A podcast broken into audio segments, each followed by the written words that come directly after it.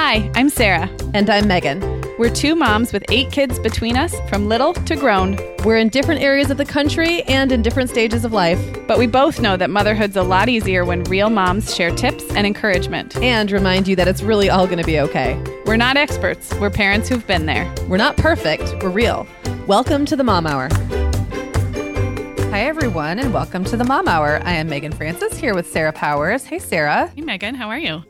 I'm great. I'm really excited about this episode because we talk on the show all the time about ways that we're different. And then when we're together, we notice that there are just as many ways that we are the same. And so, you know, we know there's a lot going on in the world right now, some stressful news, and we just thought it would be really fun to kind of take on a topic that's a little light and fluffy for Yep. our More Than Mom episode this week. And also just dig in like on the things that we've noticed about each other that's very, very different, like both the macro stuff, like the big picture ways we're different and the same, and the little things that are different and the same. Because I feel like people who listen to this show might think, might get the impression that we're just complete polar opposites Right. all the time. And that's actually not the case. No, it's not. And one of my favorite things over the years is when we discover something little that is really, really similar about us, given our different backgrounds, and that we didn't, you know, we didn't become friends until we were in our adulthood. And then we'll discover something that's like really uniquely similar. And that is always like a little Easter egg surprise for me. Um, but maybe this is a good time for those who are newer around here to really briefly remind people how we know each other. Because whenever you compare personalities or like have fun, you know, with these kind of conversations, um, sometimes the assumption is that we started out as friends or that we've been friends for a long, long time. And so if you're new around here, um, we met on the internet in a professional capacity in 2011 and started working together in 2012, all virtually. I'm in Southern California, you're in Michigan. I was actually in Arizona at the time in the early years. Um, and I think that's relevant because, you know, when you've been friends with somebody since high school, for example, so much of your formative opinions and experiences are shared. Um, but for you and I, we were in our 30s um, and living on different sides of the country, and we came together professionally and then only became friends through that. So I think that makes this even maybe a little more interesting.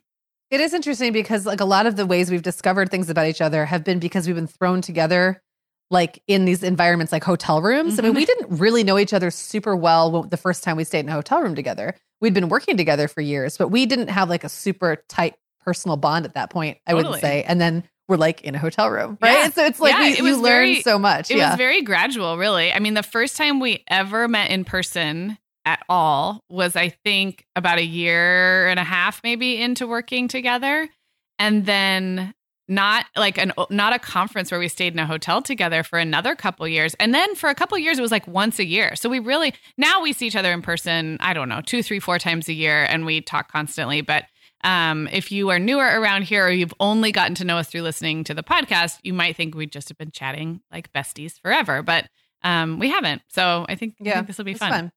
Um, and and some irony there, um, and we'll get into this a little bit more later. But one of the things I think was really unique about the way we partnered in the beginning is that we had such a similar writing style, Yeah. and we also both had a very similar way of looking at big topics, like really breaking them down, trying to really see things from all sides. And we, I think, what we've learned is that maybe we come at that from different angles, like we do that for different reasons, but what it led to is sometimes I would go back um, to the blog that we were running and I'd read one of your articles and think it was mine for a second. Like I wouldn't even know that I didn't write it. It's we had such similar styles in that way, which is funny to me because really there was so much different about Yeah. the way that we kind of come to, the world. So yeah. And I learned it's a lot fun. from you as a writer because I was the junior to you and you taught a course.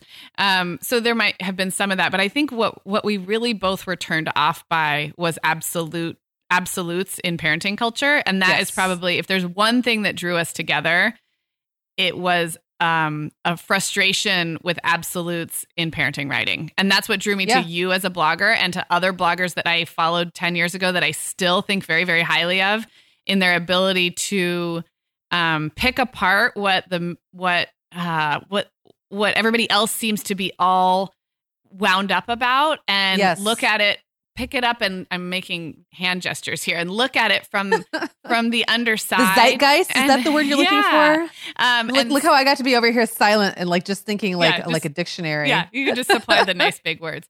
Um, yeah, so I think that is a that's a fundamental thing that that brought us together, which is cool because hopefully that's what we do here on the podcast all these years later. Well, let's talk about some of the little ways we're different because I think these are things people have probably heard before on the show, maybe multiple times.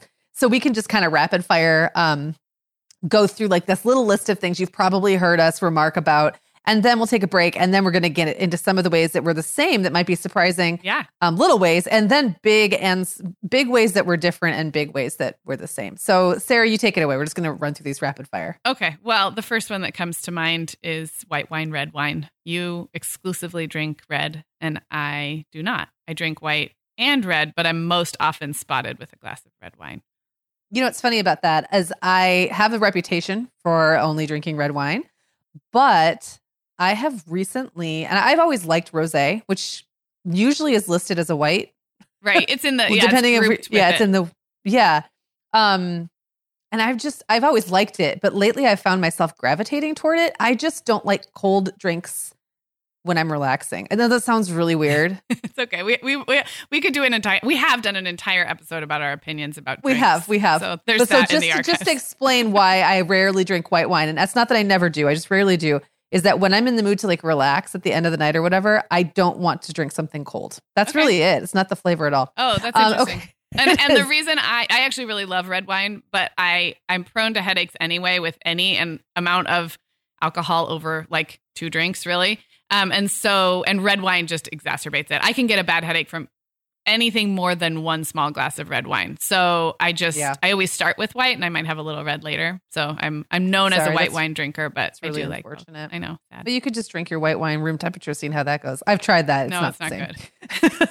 so okay. Um, moving on. So you drink coffee, I drink tea. Yep. Um, we talk a lot about our hot beverage um, our hot beverage preferences. Now, Sarah, you do drink tea. I do. You just don't, it's just not the way you feel your day. No, it's not my morning starter drink.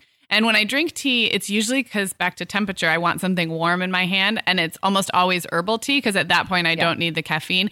And another funny thing is, I like my coffee very strong, but I like my herbal tea kind of weak. Like I just want it to be herbal water, basically. Now, yeah, if like I were hot, drinking hot water, yeah, if I were drinking black tea like you do, and I really do enjoy it, um, then I would want it strong, like I like my coffee because it's a caffeinated. Yeah black tea beverage, an English English breakfast or something. But if I'm having herbal tea, it's really to just hold a warm mug in my hand and drink flavored water. So I don't I don't like like skunky green teas are really overpowering oh, yeah. anything. So it's We're like the same there. Yeah, herb water.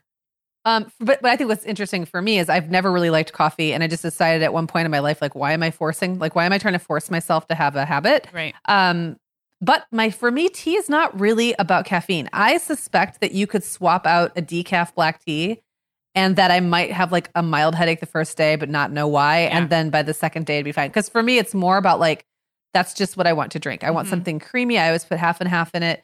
Um, and so sometimes like hot cocoa can swap in for that. So I I will kind of mix, I'll play with it, but I'm almost very purposely not going with something super caffeinated as my fuel drink because I literally drink it all day long. And you, I will say, just drink way more beverages than I do. Like I, I am so not, beverage heavy. I am very economical. I like I need my one cup of coffee in the morning. I try to have a glass of water in the morning. I know I'm supposed to drink more water throughout the day, but I don't. I will have a LaCroix if it's warm outside and I want one, but it's not like so I don't you always have you are like very beverage oriented and I am more snack oriented. yeah, well, I was just going to say on my way downstairs to start recording, I always try to grab as many things as I can put in my hands um, from my bedroom to, you know, throw away or whatever. And it was two tea mugs and three LaCroix, LaCroix cans. And that's since yesterday. Yeah. So somehow all of that wound up in my bedroom in the last 24 hours. Yeah. And I need to be reminded to, like, I could really be very happy with one cup of coffee in the morning and one glass of wine at night and not ever think about drinking anything. Now, that would not be healthy, but I don't have an internal desire to have beverages during the day. And I maybe have too many internal desires to have beverages. Just let's leave it at that. Okay, so uh, moving on. I think Sarah, it's your turn. Okay. Well, we touched on snackiness. I think um, I am more of a snacker in general. I think I eat throughout the day more than you do. Like I'm always like, when's my next? I need to eat something, or I have like almonds in my purse. Um, and I also think I like a balance of sweet and salty. Not not in any given snack, but I mean I do like something sweet every once in a while or a dessert after dinner. And I think you probably, you almost always lean salty, savory. I do. Well, you know what's funny about that? Like, have we ever had dessert? Yeah, we together? have. I know we had one with Amy and Margaret at that restaurant because it was really good. Oh Uh, yeah, but I know that sometimes we've it's been- worth it. Yeah. I have nothing like a really well done dessert to me is like heaven, or like a really well done brunch um, situation that has like some kind of delicious roll or whatever. But I can have that and then not have a sweet snack for two weeks. Yeah. And it's not really about snacking either. It's just about the fact that there's this delicious creation in front of me. Um, but it's funny. I grew up with a really strong sweet tooth, and it just kind yeah. of went away. I don't know. I would call myself like I'm pretty balanced in the middle. I would a lot of times I still would choose salty. I'm still going to choose French fries over a milkshake if I can only have one or the other. I will go Right. fries, but I but if I can have both, I like the milkshake too. Now, if you were having, would you be somebody who, like, if you were having a fast food meal, you would feel like you had to have like a Coke to balance out the salty of the fries? I, I- well, I don't. So I don't like Coke. I don't like um, that kind of soda, but I would love a milkshake. I mean, the the Okay. alternating between the sweet and the salty is one of the great pleasures of fast food dining. I, I do agree with that, actually. I think that it's part of, it's like as the whole, you're not looking at it as, it's not a, a compilation of parts, it's the whole. Same with breakfast. Like if there's bacon and then there's like my kids will order pancakes and I don't order pancakes, but if I've just had a savory egg dish, there is nothing better than reaching over and like finishing a plate of my kids' waffle with butter and syrup. Like it's like I, breakfast I feel dessert. the same about um, French toast. yeah, I, So you li- see- I- any of it. French toast, pancakes, waffles, I would do any of it. Maybe we're not that different after all. Well, here's another way we are actually very different. Um, and this has been a, a recurring joke, especially because we're on in two different coasts or on two different coasts, is that I prefer I have a later body clock. Mhm. I, I guess I would say I'm I'm more prone to stay up late and get up late. Um, and you're much more likely to go to bed early and get up early. I will say, as of late, my body clock is slowly adjusting itself a little earlier, Mhm. but I kind of think there's a, a threshold. Like it's gonna only get Yeah. To And, a certain and don't you and think stop. that the only part of this is actually what time you close your eyes to go to sleep and what time you wake up in the morning? The other part is how you manage your energy throughout the day and i i just don't do anything productive in the second half or the last quarter of the day ever and you can like sit down you can work from like 10 Yeah. to midnight and so um and by the same token like i think you ramp your day up probably more gradually than i do like if i'm gonna get Oh, something yeah. so it's not just Yep. like what time does the alarm go off or what time do we hit the sack at night it's also yeah. where does the productivity happen is pretty night and day to pun intended Well, for me, it's really like the first couple hours I have a really hard time. And now there are always there are always exceptions. Um, if I really have to get something done like on a super tight deadline and I need mental energy, I will actually purposely get up really early because I find that something about how abnormal that is for me, like puts me in that like you better get this high gear. done. yeah Yeah, like kicks me into high gear. But usually I would say mornings, the first two hours, it's a good time for me to be contemplative Mhm. and maybe write in my journal or communicate with people, like write an email, maybe go to the gym. Like physically I can be energetic, but it's it's not gonna be my most like mentally sharp. But then from about I don't know, noon until five, I'm good. And then I can often bounce back at night. And I know that's that's not what your that is not like. Eh, that is not possible for me. what I love about that with you is it's like I don't think you have a scarcity mindset of hours in the day, and I absolutely do. Whether it's just my wiring or the fact that you know I still have younger kids, but like you, it, I think you can be that way because you see the day as having like 18 hours, and I see it as having like seven. I feel I see the concept of a day as being extremely fluid. Like I will say sometimes I'll look at a day and go like, is this even like you know, so what if tonight I only get like 5 hours of sleep? Like I don't prefer that, but if that's how it is, then It's a you know, rolling. I can it's a rolling definition of Exactly. like night and day, and mine It's is just like, there's a window and I can push it forward or Yeah, back as yeah. much as I want to. Yeah. I love that about you. Oh, thanks. And I like the fact that I can count on you to be up in the morning when you say you're going to be and I'm never like, why hasn't Sarah gotten online yet? Like, Right. where is she? right, right. So, so. You're you're predictable, which is nice actually, because I'm not so much. So we need one of us to be.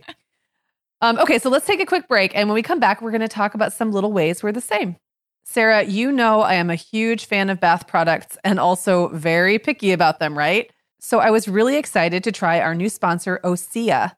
Osea, that's O S E A, offers an amazing line of plant based skin and body care solutions that are pure, safe, and effective.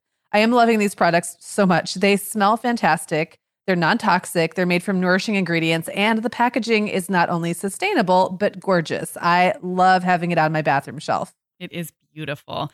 Osea pulls from botanical sources around the world to create products that are truly effective. I love that the company was founded and is run by a family of women, and the products are also vegan and made right here in California, up the road from me in LA.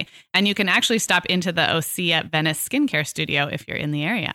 I am particularly loving the Undaria algae body oil. It feels amazing going on after a bath, and it can also help reduce the appearance of stretch marks, so it's great for expecting moms. Actually, Osea has a few products that are specially made for expecting moms, which I know can feel so special when you're pregnant. We know you're going to love these products too. So go to oseamalibu.com slash the mom hour for $10 off your first purchase of $50 or more. They offer free shipping for U.S. orders of $75 or more and free samples with every order. Again, that's Osea, O-S-E-A, Malibu.com slash the mom hour for $10 off your first purchase of $50 or more. Well, I want to say thank you so much to everyone for the great feedback on our new podcast club for listeners of the Mom Hour. It has been so fun to see this so well received in our community, and we've been getting some questions about it. So we wanted to clear a few things up. Yes, the biggest thing we're hearing is like, hey, I would love to do this, but none of my real life friends listen to the Mom Hour or they don't even listen to podcasts. And that's one thing that we do want to clear up. So this podcast club is totally for you and your real life friends, regardless of whether they've ever even heard of us. We use the podcast as a starting point and we teach you how to teach them how to access it. But it's much more about you hosting a fun mom's night in in your home to further the conversation about motherhood. Right. So if you have a handful of friends you'd invite to a wine night or a book club, you've got a group for this. You just download our host kit and it gives you everything from language to use on the invitations to printable name tags so that you can host without stress. And we help you facilitate the group discussion with a special audio recording just for the club gatherings and a discussion guide for you to lean on, kind of like those book club guides you see at the end of a book. The Mom Hour Podcast Club download kit is available now at themomhour.com slash club. And here's something we're doing just for the first few listeners who not only download the kit, but actually host a gathering. If you send us an email at least five days before your event with a little bit of information about who's coming and what your group is like, we'll record a custom audio message that you can play for your guests. We can't do this for everybody forever, but shoot us an email at club at themomhour.com when your gathering is on the books and we'll make it happen. Again, to find out more about the podcast club and download your kit, head to themomhour.com slash club. Okay, Sarah. So now let's dive in on some little ways we're the same. Um, I'll go first in this one because this this first one is just fun and everybody already knows probably. But we love club sandwiches. We love club sandwiches. And what I think the reason we discovered this is that so many hotel menus, particularly room service menus, have a club sandwich as one of the very limited options. So even if it's one of those like late night menus, yeah. we both like we love room service. Mm-hmm, we do. Sometimes we just gotta ha- you know take down a late night meal after conferencing, and we can share a club sandwich. And I we learned that because it was like I think one time we're like let's share something, and yeah. that was the thing we and both loved. It's one of those things that's relatively safe on any menu if you don't know how the food is going to be, or like if you know like what just what kind of quality you're dealing with at an establishment. It's relatively safe. Um, I will say my preferred club sandwich does not have the scratchy bread that's going to cut up the roof of your mouth because that's the worst. That. Um, also, every and I don't like too much ham. Well, I was just going to say that. So every once in a while, if it even has ham, I have to have no ham. I don't. I don't like ham at all. But a lot of them don't. A lot of a turkey club is often just the turkey bacon avocado. Yeah. Like a, a, good like um, aioli is wonderful mm. for me. And then the bread, if it was like a ciabatta or some kind of like interesting bread that wasn't scratchy roof roof of your mouth toast. Um, or just not too toasted, not over yeah, exactly. even just like a regular bread, as long as it's still got a little give to it. Yep. Um, I am sort of neutral about ham. I don't love it, but like if it's light, if it's a light application of ham, I don't hate it. But I have gotten turkey or club sandwiches before where it's like you know three inches of ham. No, I can't. I if I would read the menu and if it said it had ham, um, I would say no ham because I mean you have turkey and you have bacon. What, what more do you right, need? You and I just really pig. don't like the taste of ham. Yes, we love our club sandwiches. We can be found in airports and hotels across the country sharing a club sandwich if you ever see us in the wild. I love it. Well, there's something we both don't like. Yes, there is something that we both do not want anywhere near our club sandwiches or other food, and that is pickles or olives or briny foods at all. Are you are you anti all olives? I will I mean if okay, so a black olive like on a burrito or like on pizza, I'm not going to throw the whole thing out because of it, but I would not choose it. Would you pick it out before you took the bite? Probably if you saw pick it. I, if it was easy to get out, I'd pick it out. Yeah. Okay, I think we're about the yeah. same there. I'm, I'm And, and what's funny is we just discovered this pretty recently. Yeah. I want to say it was like last year that we were both at a restaurant and we both were like, like, oh, I think it was like they put a little olive tray out or something. And we were both like, no, and like shoved it away. get it away. Yeah. Well, you know, it's probably one of those things where we've had a pickle on the side and said, "Hey, do you want my pickle?" No, do you want my pickle? But we'd never like committed it to memory. Now it's Right. committed to memory. Um, yeah. So No, no, Kalamata olives, no. No. stuffed olives, no green olives, no no, pickles thank of you to any black- kind. No, no pickles of any kind. Okay, so what about a pickle relish that's in part of like a burger sauce? Like, you know, like I know you don't have In and Out, but like a lot of burger places have a kind of ketchup, mayo, relish, like Even special worse. sauce. Oh, that's worse for you? A relish to me is the worst thing that there could be touching any any any food you would put a relish on. To me, ruins it. Okay, Um, I and I have. I would I, think I with that. recently admitted that I had a one sandwich once that had a pickle on it, and I actually liked it. But that's like the one time. Oh, yeah, you did. I forgot. Oh, that was in the episode things we're changing our minds about. Yeah, but And I you- didn't change my mind all the way. No. And relish to me is it's like the grossest because not only is it all the flavor of pickles that I don't want, but it's also the texture of like slop. Okay. Well, I 100% agree on relish. I don't want relish anywhere near my life, but there are a few burger places that have like what they call like a special sauce. And it's usually some combination of like mayo, ketchup, and I don't like a very little bit of like tangy relish. And there are times when I've been eating a burger and really liked the sauce and thought, I bet that has a little bit of pickles in it, but I've just Yeah. I'm choosing to ignore it. So I would never ever put relish on anything, but I I think I've been tricked into it on a few. And and for that matter, ketchup. I don't actually like ketchup and I don't put it on anything, but I will eat like the the burger sauce that a lot of places that is ketchup based. It's like ketchup and Hmm. mayo. So Yeah, I'm not willing to make exceptions no to my no rule. exceptions. Okay, so here's one that I know people know about us that is the same, and that it is that we both can absolutely trash a hotel room. Oh, really fast we can trash it. Yes. In fact, I think the two of us together adds like a like to the power of 10. Like Uh-huh. both of us as part could only trash a hotel room, you know, like maybe one tenth as fast. And we've talked about how when we're traveling with our kids, you, we're not allowed to be that way. You have to be picking Right. up. You have to like treat your hotel room when you're with your family like, you know, like it's your mini house for. So you're, you know, Yeah. you're putting the laundry over here, and but when we're together, it's like a free for all. Well, and I also feel like it's because one of us always gets there later than the other, and then that person comes in and just they're just so glad to be there. They just throw their stuff everywhere, and the other person, almost like knowing that's going to happen, has also thrown their stuff everywhere. So it's just There are a lot of Yeah. beverage receptacles when we stay Yes. in a hotel room together. um, the bathroom counter, like there's no caps on anything. And um, so what's funny is you are more conscientious about house cleaning coming in. You always remind me to clear off my bed, and then I feel like a bad person. I mean, you don't make me feel like a bad person, but you are you are conscious about like the ways in which the mess could impact the our beds getting made, I guess. And I Yes. I feel like I suspend all reality and I'm just willing to live like a slob for 2 days cuz it's a it's a finite period of time. It is, it is. okay, so another one is um we both own dogs and we are both sympathetic animal likers in that we like animals and we have a lot of people in our lives who love their dogs, but I would call us dog ambivalent, both of us. We're not we're we're just not like love our dogs type of people. And and this has changed for me throughout my life. I would say before kids, I was much more of a fan of dogs, and I can be a fan of other people's dogs too. for like for like a short period Yeah. of time. But like the fact that I have like this four legged person kind of just meandering around all the time, needing things from me, Mm-hmm. and and also wanting my attention. It's not like a cat. Like she wants my attention, but like the dog just sits there looking at me. Like it makes me feel guilty for not petting her. Yeah. And um, I just don't have a lot of tolerance for that Yeah. as a mom. I, I I feel the same way, and I feel like when I talk to people about their dogs, and and everybody has stories about how their dogs got into the trash or like made a huge Right. mess or wrecked something, and then they say, "Yeah, but it's so worth it because fill in the blank because they're so right, cute." and that's the part and, and I I'm don't just get like, I'm the- waiting for the worth yeah, it it's part. me too. Me too. I know. And we're Yeah. brutally honest about that. And of course, like we take great care of our pets. We're like we don't hate pets. We don't hate our dogs. We're just like ambivalent is the is the right word. I am dog ambivalent even about I'm I'm literally petting my dog right now.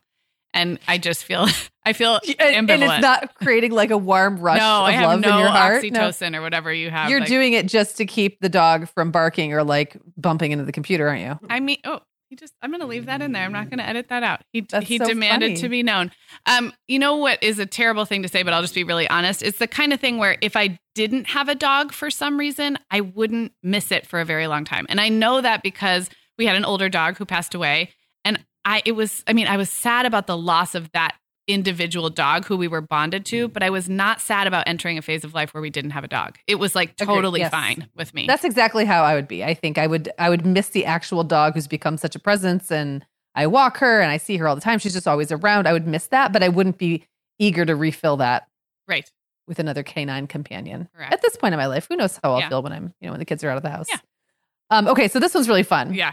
And I think that it took us a while to figure out that this was something we had in common, but there were just enough like instances where we both engaged in bad low stakes driving. So define So- that for people. Okay. So we've realized that we're both pretty safe drivers when it comes to like highway driving or th- things like Using our driving in bad weather. Yeah, like yeah. yeah, like when when the stakes are high, we are both very safe at driving and we're we're conscientious and mindful. And when it's like backing out of garages Mhm. or navigating a parking lot or something where it's like low speed, we might bump into something, but it's not, you know, not going to cause a big Mhm. accident. We're both terrible. Well, we both have spatial reasoning challenges. Like neither of us neither of us passes with flying colors those exams where you have to like mentally turn objects around in your brain. You're Uh, very correct. So that is that's perhaps the fundamental thing that we share that results in in parking lot snafus. And Yes. the number of i mean both you and i have had years where there were like three or four parking lot snafus like scraping against something that you didn't mean to like pulling in and like the bumper catches on something and i i mean i had like a bad phase for a while and there was a discussion recently in our facebook group about this and somebody was chronically sleep deprived and backed out and Yeah. like you know wrecked the side mirror of their car or whatever and of course sleep deprivation doesn't help but that's the kind of thing like you and i have made like a, a pastime i've been well, I think and I've what I thought was really run, funny about that exchange was that I immediately sympathized with her because her husband was mad at her. And it was like I put, you know, I forgot about the fact that she's also walking around like a zombie because her baby won't sleep Yeah. and stuff like that. And I'm just like, oh, I know how it feels yeah for your spouse to be mad at you because you keep running the car into things. Yeah. Like I've been, I've been there most been of my life. Um, I Yeah. think we have such a pattern now that I feel so uh, bad is not the right word. I feel so dumb when I do something like that. It's a very self shaming. That Brian's actually very gentle with me. He's like, he's like, he knows not to be mad at me because I'm already so mad at myself. And I, I did the last one I had. this is funny. I don't know if I've told you this. The last one I had was in the Whole Foods parking lot last May, so not even a year. And um, we two cars, me and another car, very very slowly at very low speeds backed into each other.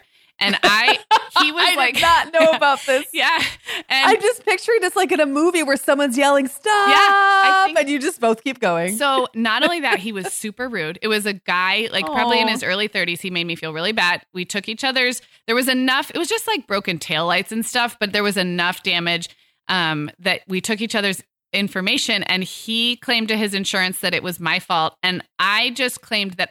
I, I truly don't know whose fault it was, but we it was happening so slowly, and neither of us saw the other. So, like to me, that was like I said to my insurance, they interviewed me what happened. And I said, I honestly can't say definitively that it was or wasn't my fault because I don't know how either of us didn't see the other. Like I checked this shoulder, I checked my rear view camera. And then by that time, we just very slowly backed into each other. Well, this guy contested it and it's been with insurance. So, like, he's still trying to claim to his insurance company that it was my fault. And maybe it was. Like, I just don't know.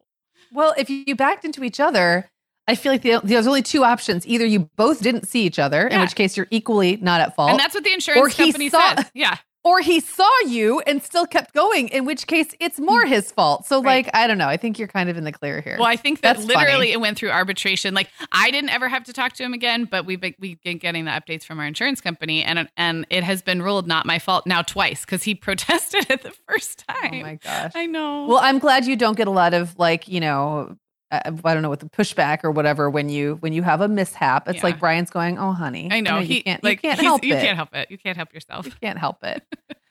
Okay, it my turn? Well, oh, yep. Sorry. Go Okay. ahead. Um, this is a weird one. Just brace yourself, everyone. And I, I remember when we figured this out, we were talking about walking, and you like to go on nighttime walks. Um, and somehow it came out that we both really, really, really like to look into people's windows when we're out at night. And that sounds creepier than it is. What I like, and I don't know if this is how you'd explain it, but I love seeing examples of domestic life playing out at a distance where it's all lit up and it's dark outside yeah. and you can see just a little bit of how somebody set their table or that the TV's on. I can't explain it, but it's an extremely cozy feeling to the point that I will would actively seek that out driving or walking around. I totally agree. I'm not trying to like peek on, no. I'm not creeping on people. In fact, I prefer not to see people because then I feel like they can see me and mm-hmm. it freaks me out. Um, but I love to see that like the light is on in this room and not mm-hmm. that. And yeah. honestly, I also like to look, I like to walk through old neighborhoods and look at people's woodwork and stuff like that yeah. too. So sometimes yes. it's like sheerly aesthetics, but often it's, I, I, agree. It's like, oh, life is happening in that house and yeah. that house. Like life is happening all around me. There's these little units of people that are just going about their evening. And you're right. That is a very cozy feeling. I love, I love it. it. Well, so hope I have a feeling we are not alone. No, I, I, but it's it's kind of a weird thing to feel really, really excited about. like yeah. maybe we like it a little more than some people who've never thought about it. Well, we're also both very passionate about something else that might be a little unusual, mm-hmm. um, and that is our drinking receptacles. It's so important. So important. I cannot drink out of like, well, okay. I'm going to take that back. I can, of course, if I need a cup of tea or I need a glass of wine or whatever, I can drink out of whatever. But I would strongly prefer to drink out of the tea mug that I choose mm-hmm. or the wine glass that I choose, and it has to fit a like very specific pro- like uh, criteria yes. for me to want to drink out of it. Yes, agreed. And it's not the same thing I'd want to drink water out of. No. Mm-mm. Yep. Yeah. And I think when you are now, we are both solidly in our 40s, and I think we just get to be that way. Like we just get to have opinions about this. It's always like put in my face when I'm at my parents because they have such nice glassware and they serve really nice wine and they, you know, they take very good care of us. And sometimes I will literally be like, Dad, can I please have this in a different glass? I don't like this one. Like, what is wrong with you? No, I totally. So, like, if a wine glass is too thin, it, I don't like the the experience of drinking out of it. If it's not the right shape, I don't like the experience of drinking out of it. If a um, tea mug is too also too thin or like too small, or if the handle isn't where I want it to be, or if I can't fit four fingers in the handle, because I usually put three or four fingers in the handle. Like I like I like to be able to wrap my entire hand around. Um, yeah, it's very and sometimes you don't know till it's in your hand. Yep. Whether you're gonna like it or not. And things yeah. change. Like I definitely with mugs, I go through phases with my mugs. Um, but it it's important. It is an important feature. Well, I love the from going through these um, little ways that were the same in different examples. I love how sometimes it's counterintuitive or like flies in the face of what people might assume about our personalities. Mm-hmm. Like people might assume that you're a super neatnik when it comes to hotel rooms, yeah. just based on what we've said about your personality. And people might assume I would be super laid back about everything, and I'm not. Right. You know, people might assume you'd be a much better driver than you are. so I, I just think it's really interesting how you can almost always turn something kind of on its head yeah. and see it from another way. And we always we like to keep surprising each other. Yes, we do. And and as we said at the beginning where we were drawn together by nuance and like kind of an unwillingness to just take an argument at face value, I think that extends to like personalities and personality yeah. types. Like your most uptight friend probably has an area where they don't have their you know what together um, and right. vice versa and so um, we'll link because this is a fun episode if you like this kind of thing in the show notes we have some really other fun ones but remember when we did type a mom versus laid back mom yeah. Um, and so we specifically talked about the parenting ways that we role swap, where I'm more laid yep. back and you're more less laid back. So, all right. All right. Well, let's take a break. And when we come back, we're going to talk about like the big ways that we're different and similar. Um, I think this will be fun too, and something that we can kind of dig in on personality tests and some of our favorite things. So we'll be right back.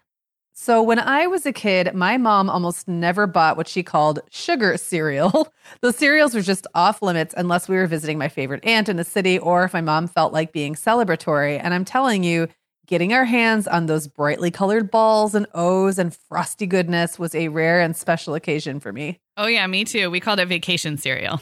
I love that. You know, I was kind of grumpy about it then, but looking back, I get it. Those cereals were completely full of sugar and all kinds of other things that I don't want my kids to have either. So I guess you could say I followed in my mom's footsteps when it comes to my cereal game. I know, but don't you sometimes get kind of nostalgic for them? I swear I can almost taste that rainbow of fruity flavors. Oh, totally. So that's why I got so excited about our sponsor, Magic Spoon, a new cereal company that I think is truly magic. Magic Spoon discovered a way to recreate your favorite childhood cereals, but with zero sugar, 12 grams of protein, and only three net grams of carbs in each serving. They're also gluten free, grain free, soy free, keto friendly, low carb, and GMO free. So that means you can feel great about indulging in a little cereal based nostalgia and maybe even share a piece of your childhood with your kids. Yeah, maybe like in front of some classic Saturday morning cartoons. Now, Sarah, we both know that you never watch Saturday morning cartoons. yeah. Well, I am loving the frosted flavor. It's crazy how much it reminds me of my favorite sugar coated cereals, but again, with zero sugar. You can also try other classic flavors like cocoa, fruity, and blueberry, or get a variety pack that lets you try them all. And there's no risk to try it. If you don't love Magic Spoon, you'll get your money back with their 100% happiness guarantee. And we've got a great deal for you. Go to magicspoon.com slash mom to grab a variety pack and try it today. And use our promo code MOM at checkout and you'll save $5 off your order. Again, that's magicspoon.com slash mom and use the code MOM for $5 off.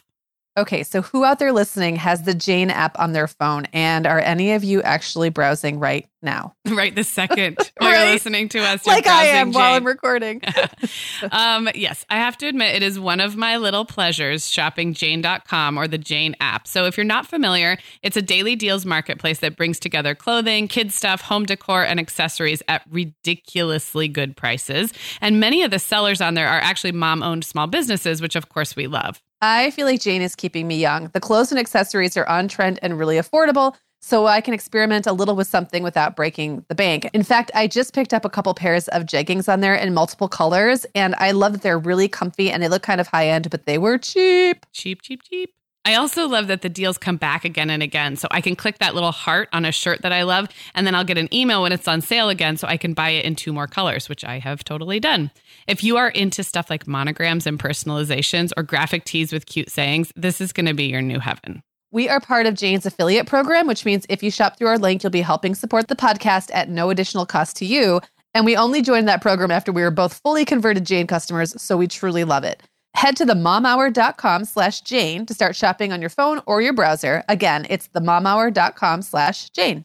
Okay, Sarah. So for this part of the show, I'm actually going to just kind of lead us through because there's not as many um, of these. They're not just silly little like tea versus coffee kind of things, but much more personality based, much more the way we s- deal with the world and Mhm. see the world. Um, and there are some that are very different between us and some that are, are quite similar. So I'll start with the way that we deal with like stress or seeking information or, or how much we even want to seek information. I think um, the way things have been unfolding with, like, for example, coronavirus, I think is like a great example. Like, I will eventually get around to wanting the information, but in the beginning, it's kind of like I wait until it's like on an as needed basis. And I know we've talked about this in a recent Mhm. episode, but you're different. You like to have more information up front. I do. I think um, you are better than I am at um taking your like your internal emotional temperature and making choices based on how you feel. And I just think you're better at that than I am. I am someone who looks for external validation that like at whatever fill in the blank that the world is safe that we're all going to be okay so i do information seek although i don't as much as some anxious people who really fall down rabbit holes and i i'm pretty good at like self um, limiting when i know something is going to make me too anxious but i i rely on external sources whether that's like a trusted article or a trusted news source or sometimes it's even my husband like sometimes even the news is stressful and i just tell brian like tell me what the high level things I need to know are, but it's never coming from how am I feeling about this today? It's always coming from a place of wanting to understand quote unquote what's really happening because even that is a shape shifting thing. So I don't know, does that like put it in context? It does, but I think that um, you might be giving yourself a disservice or doing yourself a disservice because I think that the way you do it, it sounds like if you didn't seek information at all, you'd be more stressed or more anxious. so. Like if, you, if it was just like a black hole and Yeah. you had no feedback coming in at all, I think then that would create for you this emptiness, this vacuum that you could start filling in Mhm. With like doomsday stuff, right? So like for you, it is kind of proactive as long as you stop when you need to or as long and as for you're me, careful. it's it's kind of like having some anchor points of um, reassurance, and those anchor Yeah. points might be like a relationship, like my husband. They might be, like I said, a, a particular news source. But I definitely seek, I definitely look outward for that kind of thing, in especially in times of stress. That's interesting. So I guess the way I would say that that I am I'm different, maybe not opposite, but different from that is that like I said, I postpone I postpone knowing any more than I have to until I feel it's time.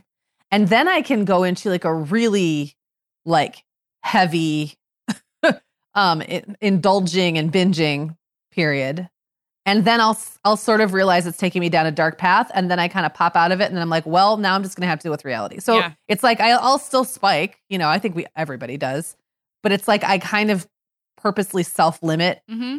my rabbit holing, and on either side of the rabbit hole, I function more or less the same. Mm-hmm. So yeah, that's interesting.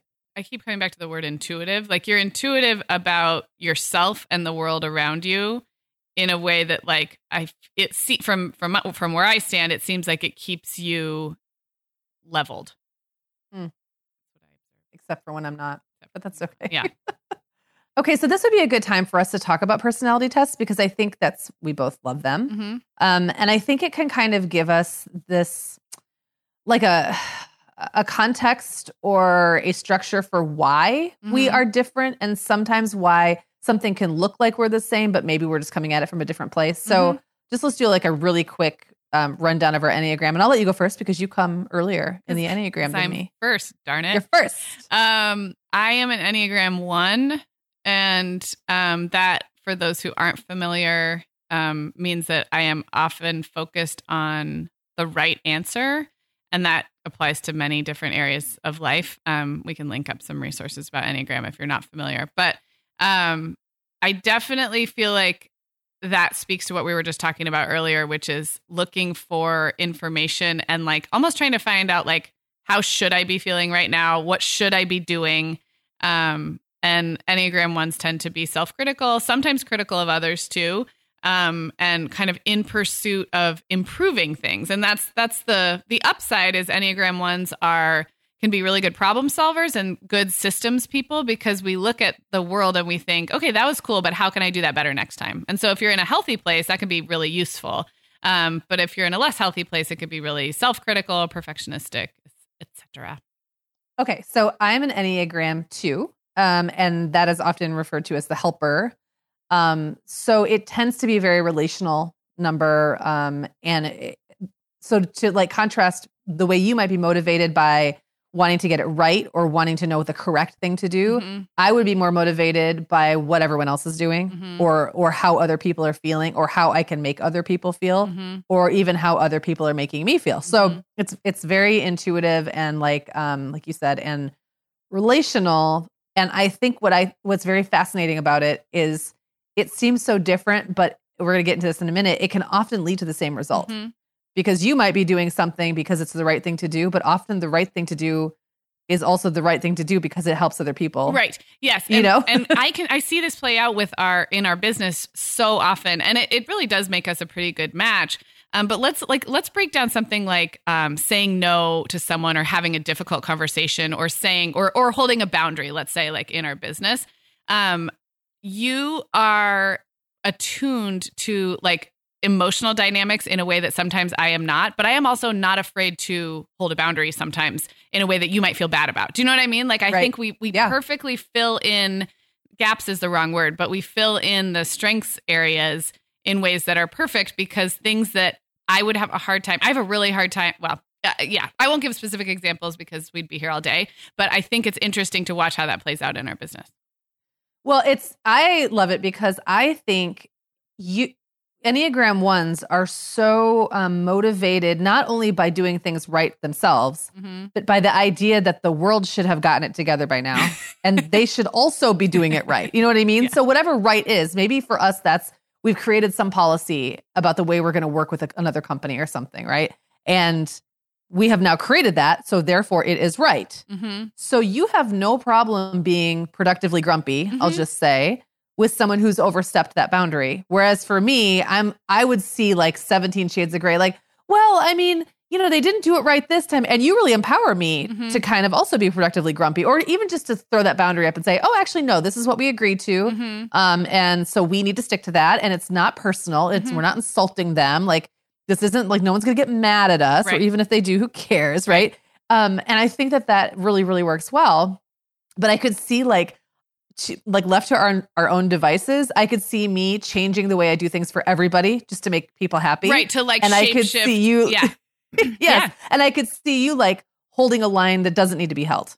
Well, let me give you another. This is a great like counter example. Um, I do not like to be late or push back deadlines, and neither do you. You are very, you're very. If you say you're going to do something, you always do it. But you, I feel, are better at evaluating in the moment. Like, is this something that could be canceled or rescheduled in the name of like the bigger picture? Whereas I will dig in on you know, I don't like to get our sound editor um, the stuff he needs to edit our podcast at the last minute because in my Enneagram One mind, like that's not fair, that's not right. We said we'd get it five days ahead, and now it's only two. And I think what you helped me see is like we take really good care of our sound editor brian if you're listening and editing this and and we can have a more dynamic fluid understanding relationship where we're not like like moving this one deadline does not equal being bad. And that's like what an enneagram 1 would do. Whereas you're able to see like a more nuanced picture. But maybe i help like maybe without me then you're just like flexible to the other extreme i don't know Well, without you, what it would be happening is I'd consistently be getting stuff late, and then I would start to read the room too much to try to Mhm. figure out if Brian was irritated with me. and you'd and like I would I would get all wrapped up trying to trying to figure out like, oh, is this a big deal? Is it not a big deal? Like how does he feel? How should I feel? So no, it's like actually the perfect balance. Yeah. You keep you keep things on track as much as they need to be, and I allow it to go loose when when sometimes. yeah and you're you're good at reminding me that like this one detail is not equal to the whole project being sunk and that's sometimes what an Yeah. enneagram 1 can do is if we mi- miss this one deadline we haven't gotten an a on the project whereas like maybe missing this one deadline and asking for an extension makes the whole project better that's i think in a nutshell what you are good at reminding me of is like we have the same goal to to put out something good um and and i can just dig in on something small and lose sight of that Well, that's very flattering. I would love to actually hear from people who have Enneagram one and two relationships in their lives Mhm. because we've shared before that I'm I've realized when I did kind of like a I don't know, like a accounting, like an audit of my friendships because I've made everyone take like take the test by now, that I surround myself with lots of ones. mm-hmm. Ones and nines. And I don't know why that is exactly. Um, that's just kind of how it works out. So and twos, other 2s Mm-hmm. And I'm kind of wondering if there are patterns like that, if certain numbers yeah work well together in some kinds of you know in some kinds of circumstances or are more likely to be friends be Yeah. interesting well we kind of touched on you know ways that that our enneagram makes us present the same even though the underlying Mhm. um, reasons might be different but let's talk about some of the other things like we, we talked in the beginning about um, the fact that we had a similar writing style because we saw a lot of nuance. And i think this is something that's led to this show being on for five years. I mean the fact is that we can talk about almost any parenting topic without taking a super hard line about any part of it. And still i think not neither one of us comes out feeling like we didn't say the truth. I agree. I agree.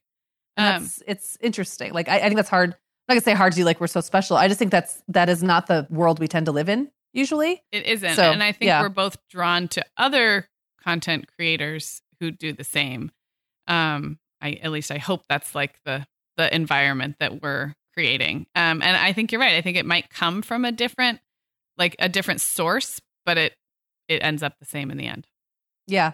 And I think that obviously the people who listen to the show probably like it that way. That they're also probably drawn to other other bloggers and podcasters and writers and people like that who um, can take something big and maybe a little bit of a hot topic and break it down and eliminate some of that guilt and and just And really show just that there are, there's sides. room for yeah that there's room for uh many experiences within a given hot topic So then on the less positive side of that, I think that it makes us both have the tendency to like over explain. Yes. Would you agree that we are the same in that way?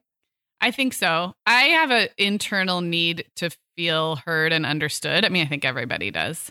Um, but I I do think that that we can both be we both have a, a high need to explain ourselves. Yeah. And so Yeah. especially if we feel misunderstood or we feel Mhm. like someone has interpreted us in a way that we didn't mean to, we can feel defensive um, and Yep. want to want to explain. Yeah. And I think for you, it's probably coming from that Enneagram one, like but I swear I got it right. Yeah. What do you mean? What do you mean? Let me show you. What- yeah. Let me show you that I passed the test. Yeah. I did all my studying. I did my research. Like I was right. And for me, it's like, oh no, did I hurt someone's feelings? Did I let someone down? What does that say about me? So it's just, it's like we come to the same place, but just from hmm from two different ways, which I think is interesting. Well, we have Okay, so- microphones in front of us and um, we can over explain, I guess, as much as we want till people just turn us off. we picked, I guess what I'm saying is we picked the right medium. We picked long form podcasting to be able to explain ourselves. Yeah, like if there's like at this point in the podcast, everyone's just like, okay, enough, then that's fine. We understand. Okay, well, let's wrap up by just naming a couple of things that have changed for us both. Like we did an episode not too long ago, the things that we're changing our minds about, which was Mhm. kind of fluffy and fun. Mhm. But I think I think we have we've we've worked together a long time now, and I think we have influenced each other in ways that we don't always, you know, realize until it gets pointed out. So um, I've got a couple. So I definitely, I think when you and I started conferencing together, I would be the one to shut the party down. I would stay out really late. Sometimes you would go to bed before me. And I, maybe because I know we're going to have so much fun back in the room, just you and I, like that anxiety over ending the experience Right.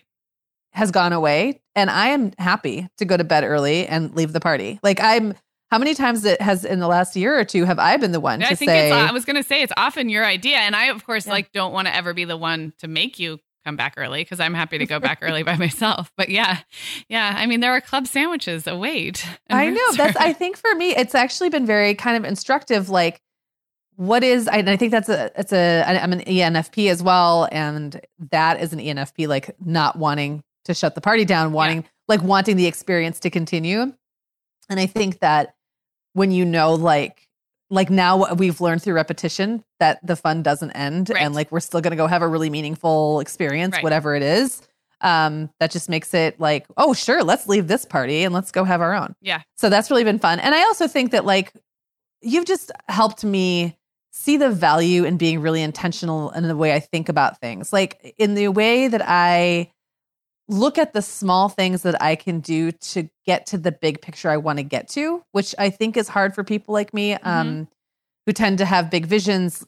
You you can have all these great ideas about how you want your business to look or your family life to look or all these different things, but it's much harder for me to know how like what is the thing I need to do over and over and over to make that happen and then to actually do that thing Mhm. over and over and over. And even though I don't always do it for myself, like just having you there creating these systems and and dotting all the i's and crossing the t's like consistently over and over and seeing the benefits of that has I don't know it's changed my brain wiring a little bit. Well, good. Thank you. I guess Hey, I, don't, I don't even know if that's a thank you statement. You but- changed my brain, Sarah. No, I think it's actually really good. Well, on on the flip side of that, I mean, I definitely think I've been influenced by you. Um, we always use the phrase like, "I have a crazy idea in business," and that would never have come out of my mouth or typed out of my fingers um, because I'm not a crazy idea type of person. But I think witnessing somebody's big ideas actually come to fruition is an incredibly exciting thing. And so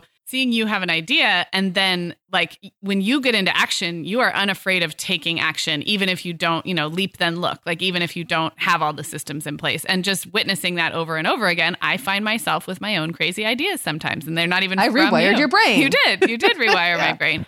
Um, and I think I, I love one thing I love about how different we are in the like Enneagram one and not Enneagram one way is like when something is presented to me as like, here's three options for how we could move forward, you are always like, well, how about this other fourth option that we haven't thought of? And we always joke and laugh about that. But Yeah. that has truly rewired my brain to not think in, and sometimes those are our own options. Like, okay, we've always done this this way. So let's iterate that. Let's repeat that. And that's the, that's still my default. But now there's the little part of my brain that's like, or, or, like, Yeah. or what would happen if? Um, and so that's definitely direct influence of doing business with you. And then I think, um, I think you've influenced me in parenting older kids just by the fact that we get on this mic and talk about parenting, you know, once or twice a week for five years. Um, just in in certain normalizing certain things, my tendency to anticipate like the worst rather than just wait and see what happens as as kids grow. And so I know I've been I've been influenced by that. And the other episode we did like this was we did I think it's our episode 200 was things we've learned from each other, and that's, That's all right. parenting related. So I'll link that one up as well. Yeah, definitely check that out. Well, thanks everybody for listening. And before we go, we wanted to give you a heads up that this coming week is actually our five year anniversary of this podcast. So that means if you had a brand new baby when you found us, if it was back in 2015, you could have a kindergartner later this year. That's crazy. Oh my gosh, I can't believe it. We have some fun things up our sleeves to celebrate this coming week. So make sure that you're following us on Instagram and look out for some surprises later in the week. All right, we'll be back with an all new episode on Tuesday, and we'll talk to you then.